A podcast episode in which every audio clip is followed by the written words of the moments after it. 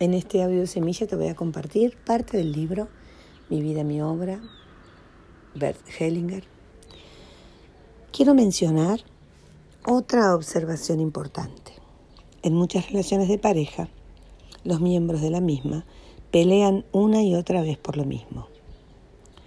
Eso tiene que ver con lo que se llama una doble transferencia.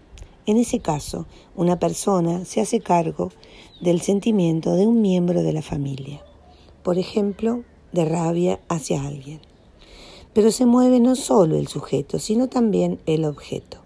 La rabia asumida se dirige a alguien que con esa situación no tiene nada que ver y que tampoco se hizo culpable de nada. Un ejemplo al respecto de un seminario un hombre y una mujer se sienten muy unidos y sin embargo una y otra vez surgen conflictos que ellos no se pueden explicar. Eso también sucedía durante el seminario.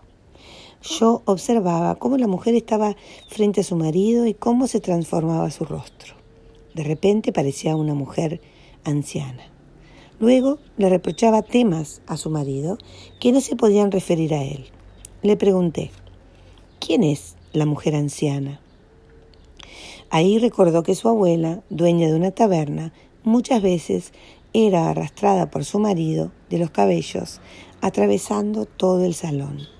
Y eso ante la mirada de todos los clientes.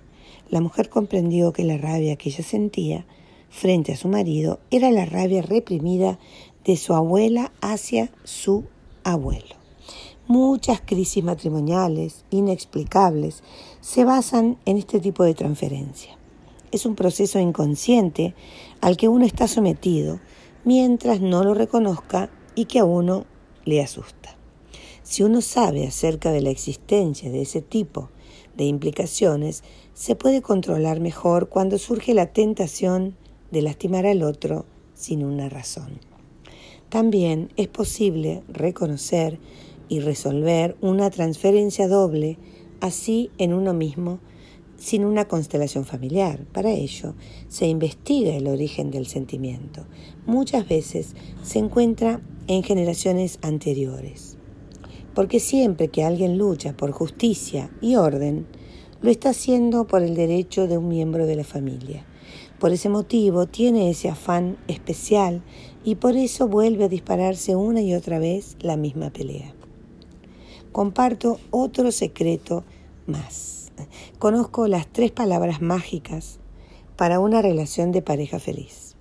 Son sí, por favor, gracias.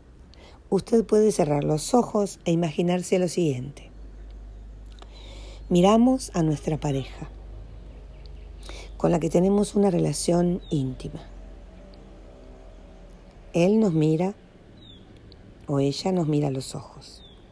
Luego, cada uno le dice al otro, sí, estoy de acuerdo, tal como eres. Para mí, estás bien tal como eres. Sí, te amo exactamente tal como eres. Amo a tu madre tal como es. Amo a tu padre tal como es. Amo a tu familia tal como es, equivalente a la mía. La primera palabra mágica es sí. Luego sigue la segunda palabra. Ambos se miran y se dicen, por favor, por favor, apóyame en mi evolución por favor, apóyame en mi camino propio. ¿Qué cambia en el alma simplemente por esas palabras? Por favor, abren el corazón y permiten que el amor fluya. Luego, la tercera palabra mágica. Ambos se miran y cada uno le dice al otro, gracias. Gracias. Diariamente existen tantas posibilidades para decir gracias. Por ejemplo, cuando la pareja prepara una comida para ambos cuando escucha pacientemente y da un consejo o cuando nuestro cuando muestra su amor mediante un gesto tal vez muy pequeño.